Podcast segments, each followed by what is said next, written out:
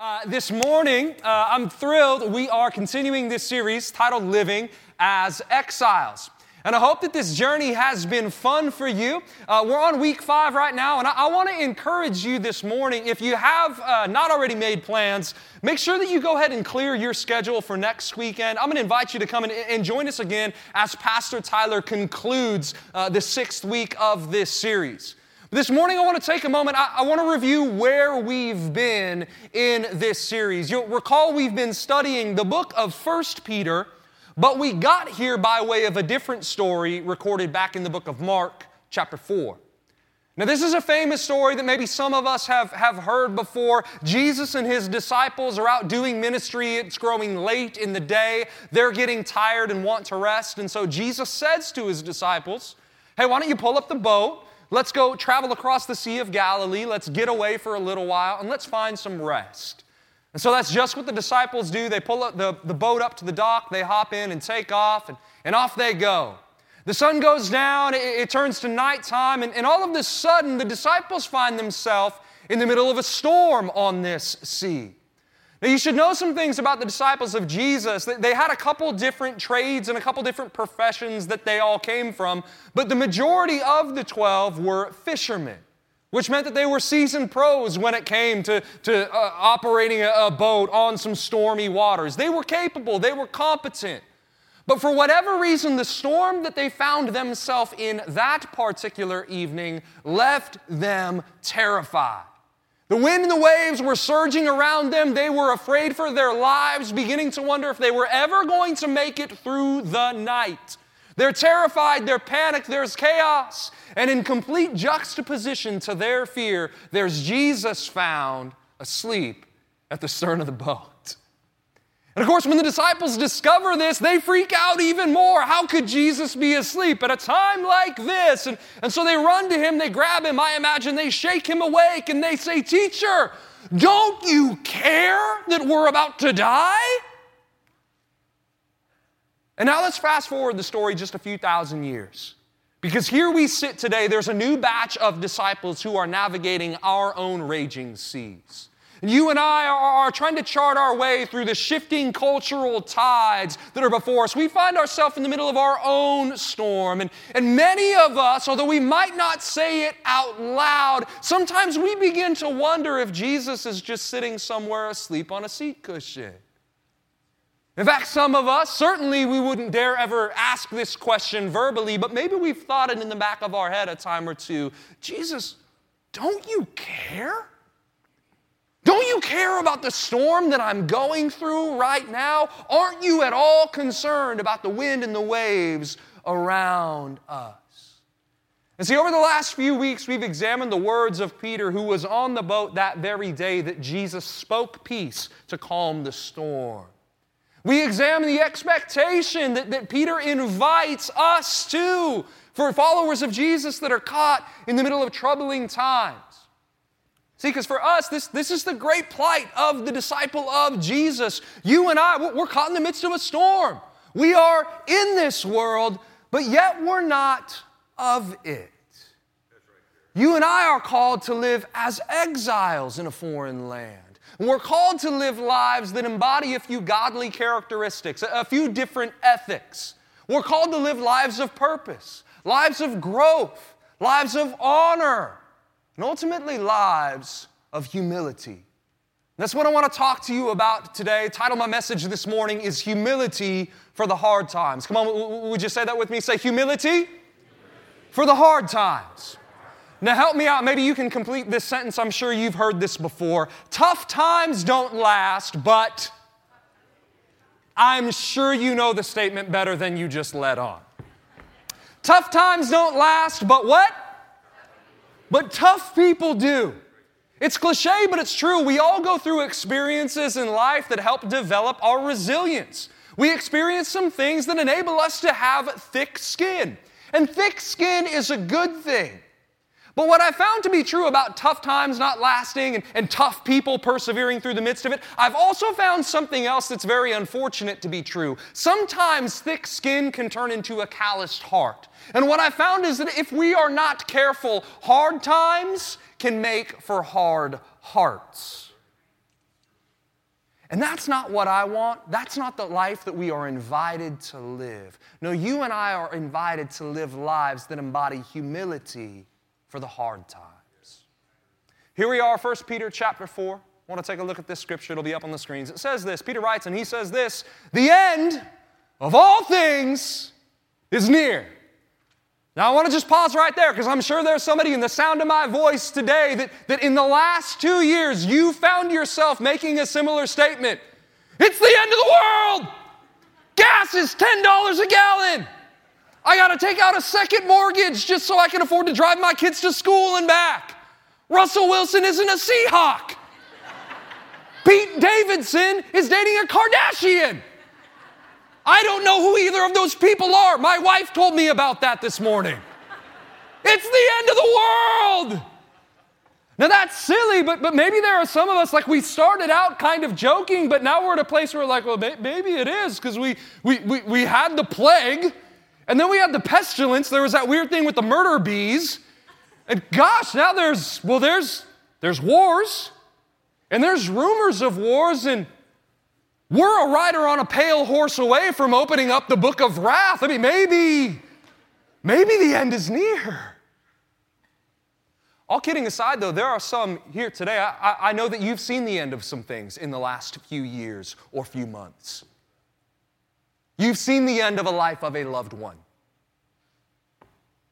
I know there are friends here today. You've, you've seen the end of a marriage. You saw the end of a friendship because of betrayal, because of, of, of, something that went wrong. Maybe you're here today and, and you had this hope, this dream, this aspiration for your life, and you've seen that thing come to an end. And friend, if that's you here today, uh, I don't want to minimize the pain that you're walking through. I don't want to make light of the storm that you're in. But I do want to invite you could you just hear what Peter has to say today? Because I think you might find some of what he has for you today to be quite helpful for whatever that situation is that you're in the midst of today. The end of all things is near. Peter says this. So, so here's what he invites us to do. He says, Therefore, be alert and sober minded for prayer. Would you say sober minded? He then says this above all, here's the most important thing maintain constant love for one another. Would you say love? Since love covers a multitude of sins. Here, Peter's quoting Proverbs chapter 10. He says this Be hospitable to one another without complaining. Come on, on the count of three, can we all just let out a collective groan? One, two, three. Ugh. Good. I hope you got it out of your system. That's the last time you're ever allowed to complain for the rest of your life. He says this just as each one has received a gift, use it to serve others. Would you say serve? Use it to serve others as good stewards of the very uh, grace of God. If anyone speaks, let it be as one who speaks God's words. If anyone serves, which he just said that all of us should, let it be from the strength, and catch this, that God provides don't try to do it on your own strength, your own unique ability, your own talent, your own whatever. No, do it on the strength that God provides. Here's why. We got to make sure we understand who the main character of this story is so that God may be glorified. Through Christ Jesus in everything. Look at what Peter says here to him be the glory and the power forever and ever. Amen. We can't forget who this thing's about. And then Peter continues on this, this idea a few verses later, chapter 5, verse 5. He says this In the same way, you who are younger, be subject to the elders. All of you, clothe yourself with humility. Would you say humility? Clothe yourself with humility toward one another because God resists the proud, but He gives grace to the humble. Here, Peter is quoting Proverbs chapter 3. He says this again humble yourself, therefore, under the mighty hand of God. And note, he doesn't say so that God can crush you or squeeze you or make you feel worse about your situation. No, humble yourself under the hand of the mighty hand of God so that he may exalt you at the proper time. Cast all your cares upon him because he cares about you. Hang on to that promise today says this be sober minded And be alert. Peter says that again. Throughout Peter's letter to the churches, Peter will make this statement 10 times. This is a major theme of Peter's letter to the churches. Be sober minded, be alert. Here's why because your adversary, the devil, is prowling around like a roaring lion looking for anyone that he can devour. So resist him. Stand firm, knowing that the same kind of sufferings are being experienced by your fellow believers all throughout the world. Here's the promise that we cling to in verse 10 The God of all grace Come on, I need you to believe this today. The God of all grace who called you to his eternal glory in Christ, here's what he's going to do in the midst of that storm. He himself is going to restore. Come on, we believe that He Himself is going to establish. We believe that He Himself is going to strengthen and He's going to support you. But there's a caveat to this. And here's the part that none of us like He's going to do it, but He's going to do it after you've suffered a little while. And that's the part of this that, that none of us want to sign up. See, it's interesting. In the original language, Peter's, uh, this passage that Peter wrote here uh, actually contains sep- uh, 10 separate, distinct ethics that early believers are, are, called and invited to embrace. Because of that, many scholars actually believe that this passage of Scripture would have served as a new set of Ten Commandments for the first century church. Now, the way that this passage reads in our English language makes it a little bit different to distinguish those 10 things as such, but all of the same, it's important for us to, us to understand today that Peter's words carry some weight. It's 10 ethics that he invites us to, and, and today, what I want to do, I, I just want to take time to, to unpack four of them today. Here's, here's what I believe. If we could get these four ethics right, I think that the other six will begin to fall in, into place, all right? So here's four ethics of focus for us today, for those of us living in exile, called for humility in the hard times. I've got four of them. The first one is this it's to be sober minded. Would you say be sober minded? Now, certainly uh, in, in our current cultural context, we hear the word sobriety, and, and, initially most of us will think that that is the opposite of being under the influence of some type of chemical. Uh, certainly, the word speaks about drunkenness, there's plenty of teaching there. Uh, however, that's not exactly what Peter is getting at here when he says, be sober minded. Context would inform us, and original language would inform us that, that, that sobriety here, being sober minded, is actually something else. See, the opposite of being sober minded is to give into the frenzy or into the madness.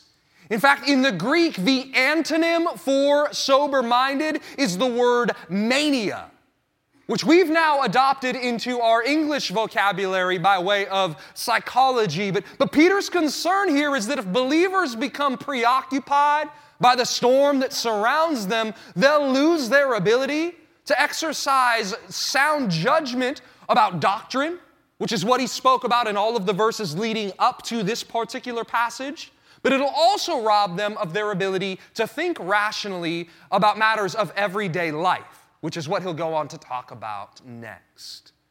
Come on, you ever been there? You, you ever been caught in, in the madness, in the frenzy? I know some of you sat in front of a TV yesterday, caught in the madness that is March, wondering if your bracket was about to be destroyed.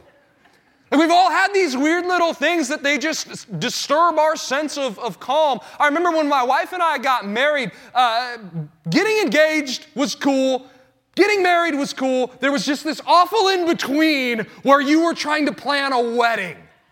You, you know what I'm talking about? Like you're trying to figure out what color flowers you like, and you're trying to figure out the guest list, and you're trying to figure out what colors you like, and then you're trying to figure out what flowers you like, and then you're trying to figure out the venue, and then you're trying to figure out the flowers again, and there's just so many things that you're worried about. And it's madness. I, I remember uh, a few days before the wedding, we, we, we were blessed. We, we had a friend of a friend of a friend who offered to do our wedding cake for us. And so my wife, uh, through this weird game of telephone, gave the parameters for what she hoped the wedding cake would look like.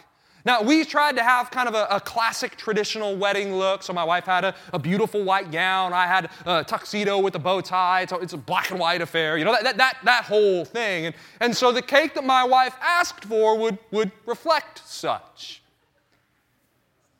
A couple days before the wedding, my wife's friend comes over to the house and she's got the cake all boxed up. And she didn't look at it yet because she wanted my wife to, to get the opportunity to see the cake for the first time on her own. And so she unboxes this cake. And again, bow tie, black and white, Etsy, hooray. She opens the box and inside there's something that looked like it belonged at a luau. There's blues and greens. Moana is singing her song on this cake.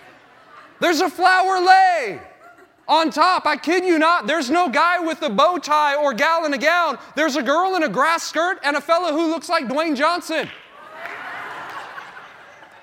Flattered, really. My wife opens this box and she freaks out. She goes, This isn't gonna work. It's not gonna match the flowers. It's not gonna match the venue. It's not gonna match the guest list. It's not gonna match the flowers. Our day is ruined. It's not gonna match my dress. It's not gonna match the flowers. Madness! Now, I remember, like, during our engagement, I was cool as a cucumber. I was fine leading up to, to the wedding until the night before, and that's when that 25 foot swell came up over the bow of the boat and just crushed me. Now, I got my, my tuxedo from a place, and, and I didn't have time the day that I picked it up to, to, to actually try it on at the store. I was in a hurry, so I grabbed it, I went home. I got my tuxedo from, from an establishment known as the Men's Wearhouse. If you know anything about the Men's Wearhouse, you know that they have a business model, comes with a promise. They say that you're gonna like the way that you look. and they believe this so ardently that they guarantee it. Here's the problem I tried that tuxedo on. I did not like the way that I looked. I looked like a seven year old boy trying on his daddy's suit. The shoulders were boxy, the pants were baggy. I looked like a buffoon. And I'm sitting here staring at myself in the mirror going, I'm supposed to get married in 12 hours, but I can't do it looking like this. I can't show up to my wedding looking this way.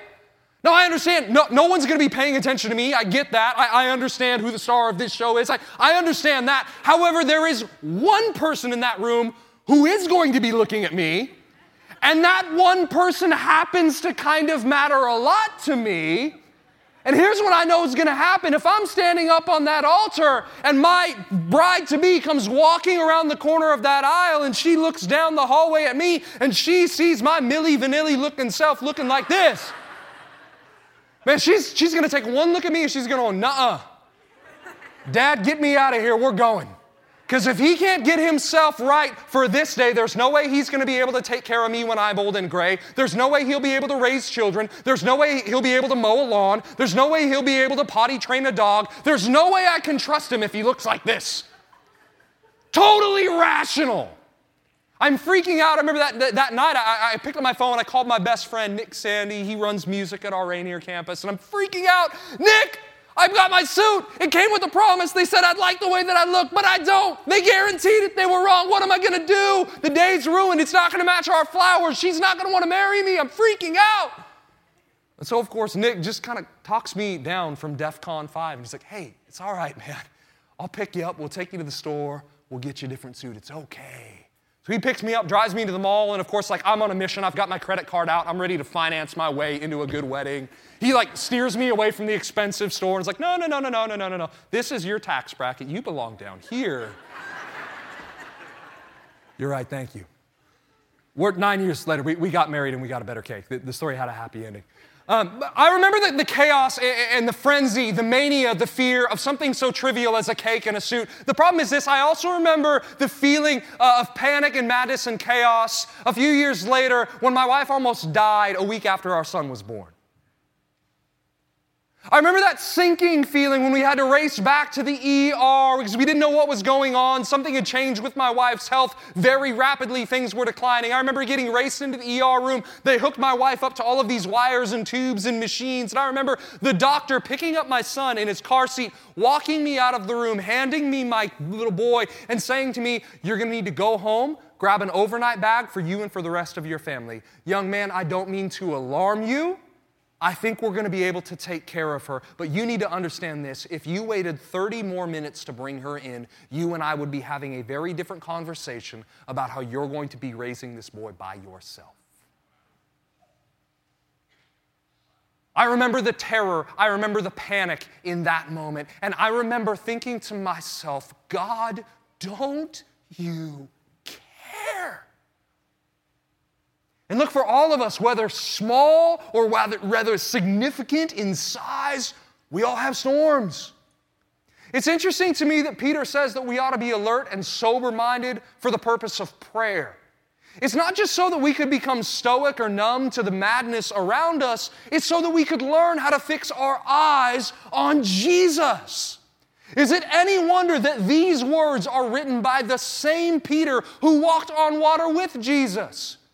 But the moment that he takes his focus off of his Savior, he begins to succumb to the storm around him and drowns. Peter's concern here is this Believers, take it from me. Don't give in to the madness. Don't buy into the frenzy. Don't lose sight of your Savior.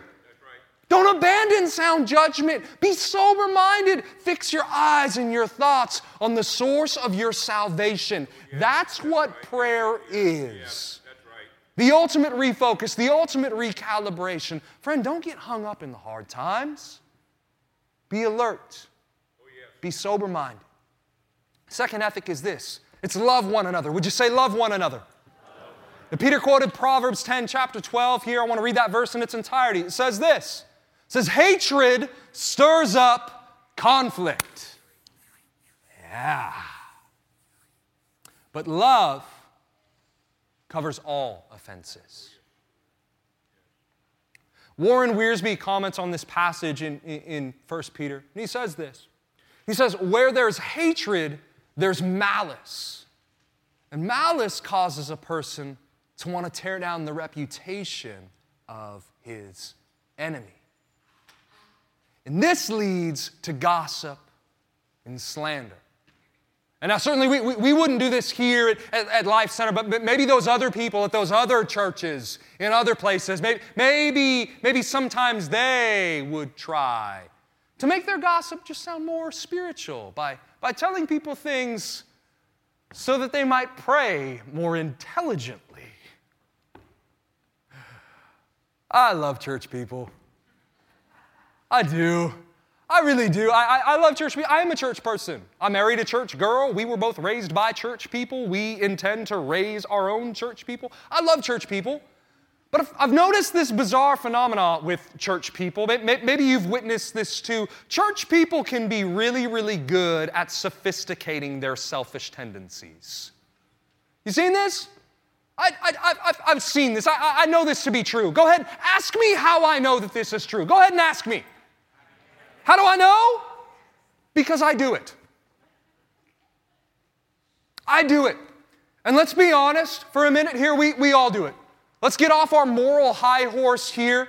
Let's tell it like it is. We all do this. We don't mean to do it, most of us anyway, but we all have these moments of selfishness where we demand our own way. We play these grotesque zero sum games where we just look for any and every opportunity to cut that person down to size, to expose them for the fraud that we think they really are, to put their reputation on blast, rather than doing the honorable thing, rather than doing the, the, the biblical thing and loving one another. We do this. We all do. We, we let ourselves grow competitive or spiteful. We involve people that have nothing to do with the matter. We say things we shouldn't out of anger, and we treat others with coldness and contempt. We all do this, every single one of us, except my grandmother. Now, don't get me wrong, Peter's call here, this isn't for a spineless, wishy washy love that, that, that, doesn't have any sense of, of right and wrong. Peter writes these words. James says something similar when he says, Whoever turns a sinner from the error of their way will save their soul from death and cover a multitude of sins. Love isn't blind to harmful behavior. Love isn't indifferent in the face of injustice. Love doesn't permit people to continue living in sinful, destructive behaviors for themselves or for those around them. But here's what love doesn't do it definitely doesn't demand that it gets its own way. Love isn't rude. Now, love isn't arrogant. Love isn't irritable. Love isn't offended by every little thing. Love doesn't get jealous of others' success. Love doesn't keep record of wrongs. Love isn't impatient, it's not unkind. Love isn't out for blood. So, you and I, we, this is a, a, tough assignment, but we're called to love one another. So, friend, when, when the end of, of all things is near, when your back's against the wall, when the storm is raging around you, and it feels like it's every man or woman for themselves, love one another. Don't get heartless in the hard times. Have a heart. Third ethic is this it's to be hospitable without complaining. Now, this, this instruction reminds me of a story that we see recorded in the Gospels. Book of Luke, chapter 10, talks about this. I love the way that uh, Pastor Eugene Peterson paraphrased this story in the message. He says this, verse 10. Uh, he says, As they continued their travel, Jesus entered a village. And there he found a woman by the name of Martha who welcomed him, and she made him feel quite at home. Here, Martha, she's, she's being hospitable. She's doing the right thing. This is good.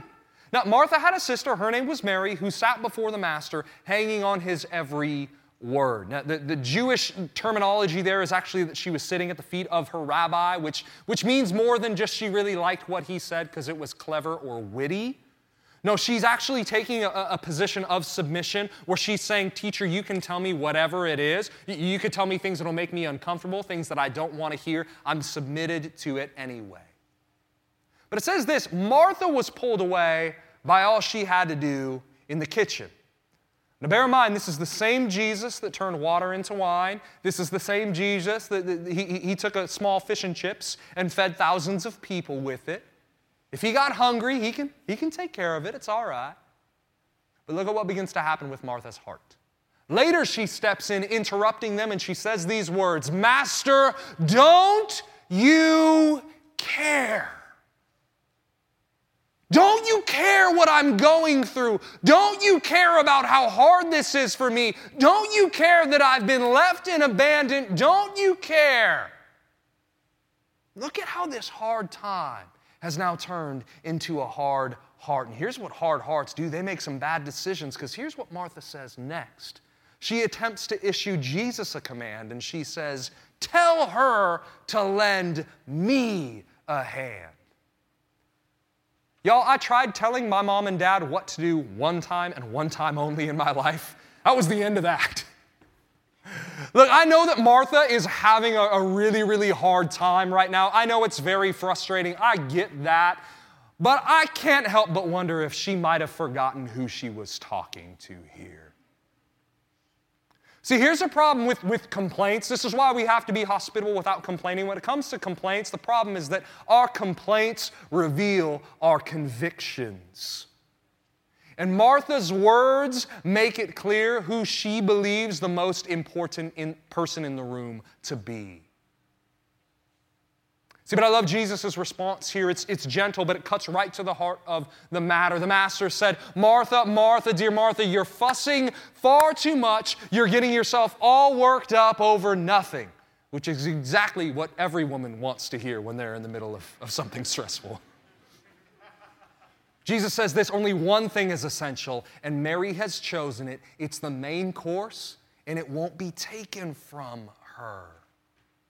Look at Martha. She's, she, she has access to the heart of God. She's done the right thing. She's been hospitable, but she can't keep herself from complaining because the person that she really wants to be served in that house is herself. This had nothing to do with honoring Jesus, it was all about her getting her own way. What she wanted on her timeline. See, this is the danger for the achievers in the room.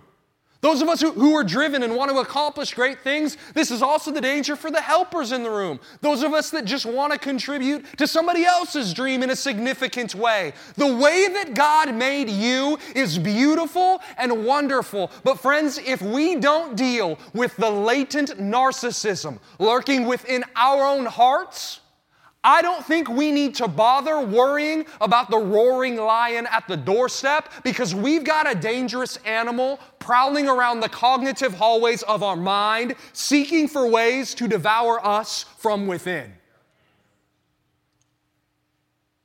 This is why Peter concludes his letter talking about the monster within before dealing with the monster without. You'll recall his words, chapter 5, verse 5 clothe yourselves with humility towards one another. Because God resists the proud, but he gives grace to the humble. See, that leads us to our fourth ethic today. Be sober minded, love one another, be hospitable without complaining. But fourth and finally, humble yourself. Would you say, humble yourself? See, here's a challenge with humility most of us aren't born with it.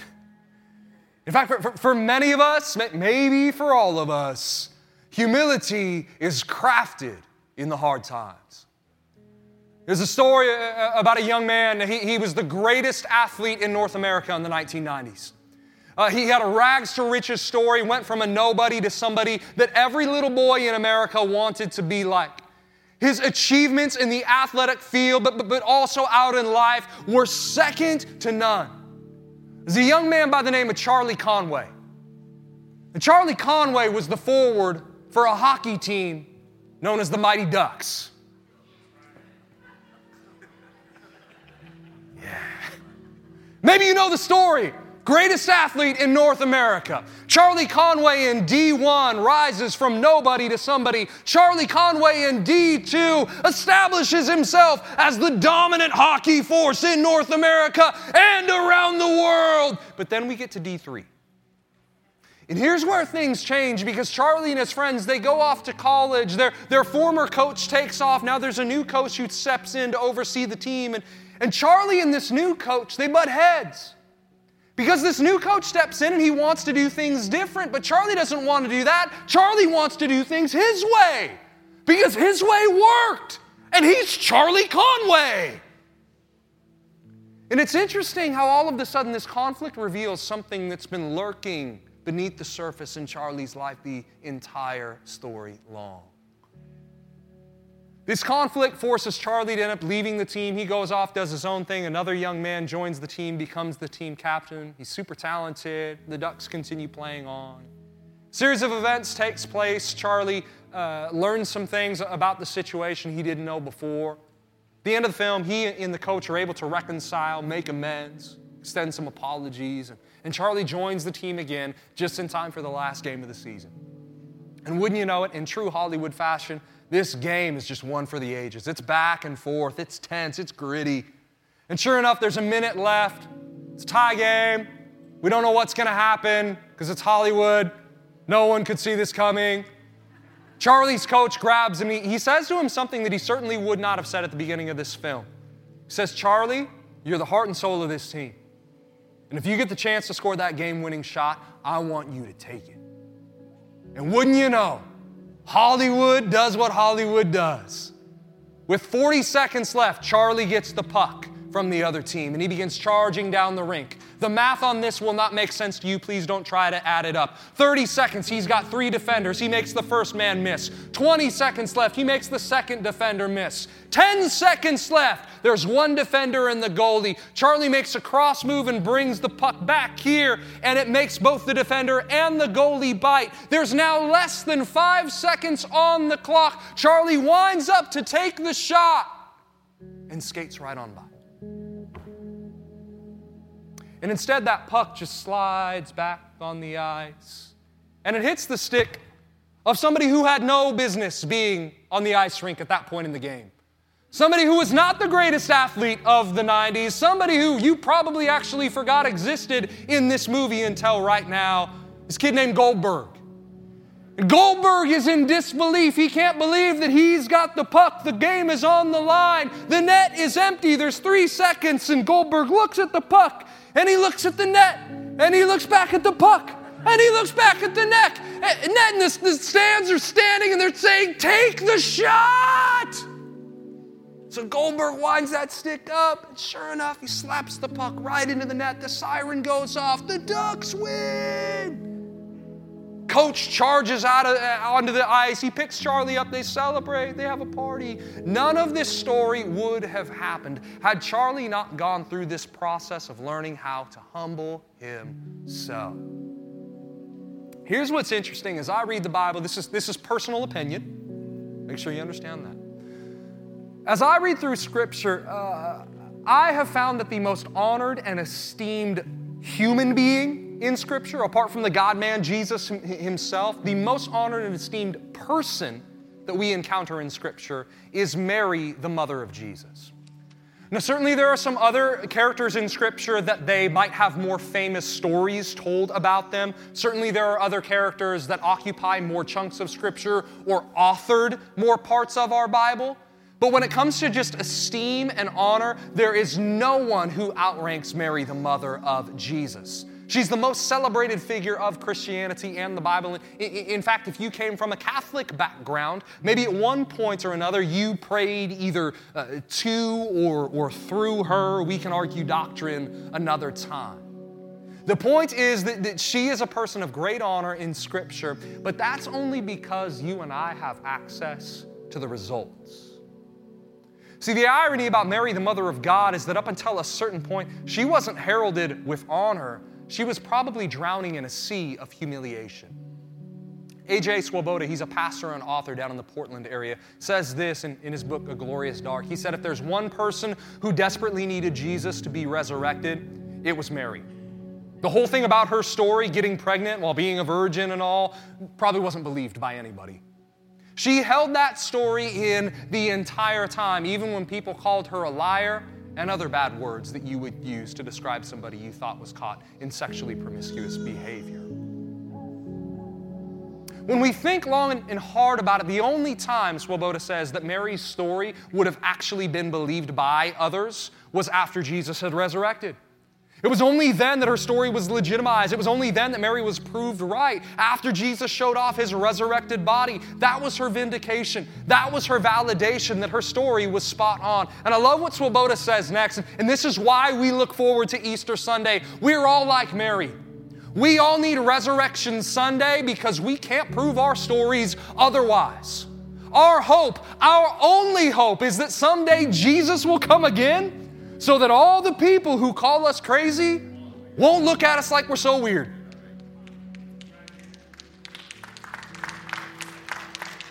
Man, I wonder this. I wonder how many times during the course of Mary's nine month pregnancy she caught a weird glare from somebody.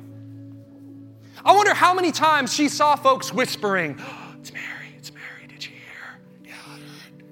I heard Joseph's gonna leave her. What do you think really happened? How many times did she walk into the room and everybody's laughing and chatting, they're having a good time? She walks in and it, silence.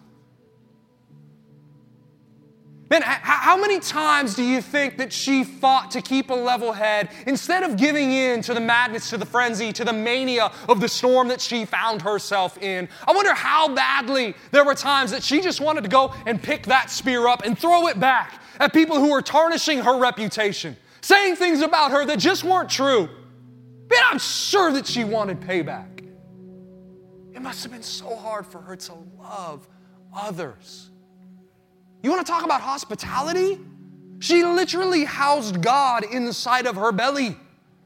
I've heard of Southern hospitality. This is something else entirely. And how easy would it have been for her to, to just grow bitter or to grow entitled? To say, God, don't you care what they're saying about me. I was told I'm blessed and highly favored, and I'm only doing what you've asked me to do, but right now, it's really difficult not to complain. Yet Mary has a heart for the hard times. Mary has a heart of humility, a heart that, that saying these words after she received that promise initially. Mary sings this song in Luke 1. She says, My soul magnifies the Lord, my spirit rejoices in God, my Savior, because he's looked with favor on the humble condition of his servant and honor and esteem are hers in the future. Surely, now, from now on, all generations will call me blessed. It didn't happen because of a haughty spirit, it happened because she had a humble heart. Humble yourself, Peter says. Cast all your cares upon him because he does care for you. And remember that promise in verse 10 the God of all grace who called you to his eternal glory in Christ, he's going to restore you. Come on, do we believe that today? He's going to establish you. He's going to strengthen you. He's going to support you today, friend, but He's going to do it after you've suffered a little while. And so maybe today that's you. Maybe you're in the middle of a hard time today. Maybe you, like Peter, believe the end of all things is near. Maybe you're caught in the middle of a storm today. Here's the good news for you today, friend. Jesus has authority over the wind and the waves. Jesus has authority over death and the grave. Whatever suffering, whatever storm you are walking through today, can I invite you to submit yourself to Him?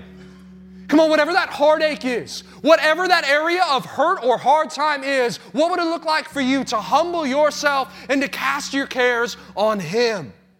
I know that it's tough right now, but friend, I promise you, tough times don't last. Tough people do. God will strengthen you. But make sure you let Him do it. Don't try to do it on your own strength because then a hard time could turn into a hard heart. That's not what we're invited to. No, we're invited to experience humility for the hard times. I'm going to invite you to pull out your phone and take a next step today. Maybe you want to grab that card off the seat back in front of you. If you're online, there's an option popping up in the chat box right now. There's a QR code up on the screen. I'd invite you to point your camera at that uh, little shape there. And I want to invite you to take, take a step today. Maybe today your next step is, is going to be to embrace humility. Okay, I know for some of us, the, concept of humility is something that we would want to resist, but remember, God resists the proud, He gives grace to the humble. What if you thought about it like this? Could you embrace humility like putting on a warm jacket on a cold day? Maybe you need to embrace humility today. Maybe your next step, this is one of your options, is to serve. That was one of the ethics that, that, Peter talked about. We didn't have time to dive into today, but we have an opportunity for you to serve uh, next Saturday, the 26th. We've got our Saturday serve event from 9 to noon. If, if that's you, go ahead, check that box. My friend Brianna will reach out to you this week. We'll get you the information that you need so that you can come and you can serve. Maybe finally, your step, this is, this is the ultimate next step that you could take. It's a step from death to life. It's a, it's a step to allow Jesus to, to rescue you out of that storm that you're in. And you want to say yes to becoming a follower of Jesus today. If that's you, check that box. Our team wants to call you this week, pray with you talk to you about the decision that you made, and send you a gift. I'm going to invite you to this Life Center. Would you stand to your feet all across this room? You're at home. Why don't you stand to? I want to pray a blessing over you. And for those friends saying yes to Jesus today, I want to walk you through a prayer as well. God, thanks for who you are. Thank you that you're with us in the middle of the storm. God, thank you that you do, in fact, care. Jesus, thank you that you set the ultimate example of humility for the hard times. I pray that you be with my friends today. Help them to live it out. For my friends today who are saying yes to you, if that's you, I want to invite you to, to repeat this prayer after me in Life Center. I'm going to invite all of us to do this together because these new friends are being saved into a body of believers. Could we repeat this prayer together? Say, Jesus, thank you for loving me. I put my trust in you. Forgive me of my sin. Make me a new creation. And help me to follow you every day of my life. In your name, Jesus, I pray. Amen. Can we applaud those who prayed that prayer today? I mean it. If, if you said yes today, please check that box, swing by our Connect Center. Uh, Life Center, we love you so much. Uh, our pastor's prayer team will be down front. You want to talk to somebody, you want to pray with somebody, please do so. And on your way out, please grab a touch card for Easter for our egg hunt. Real excited about Resurrection Sunday coming up. We love you. Make it a great week.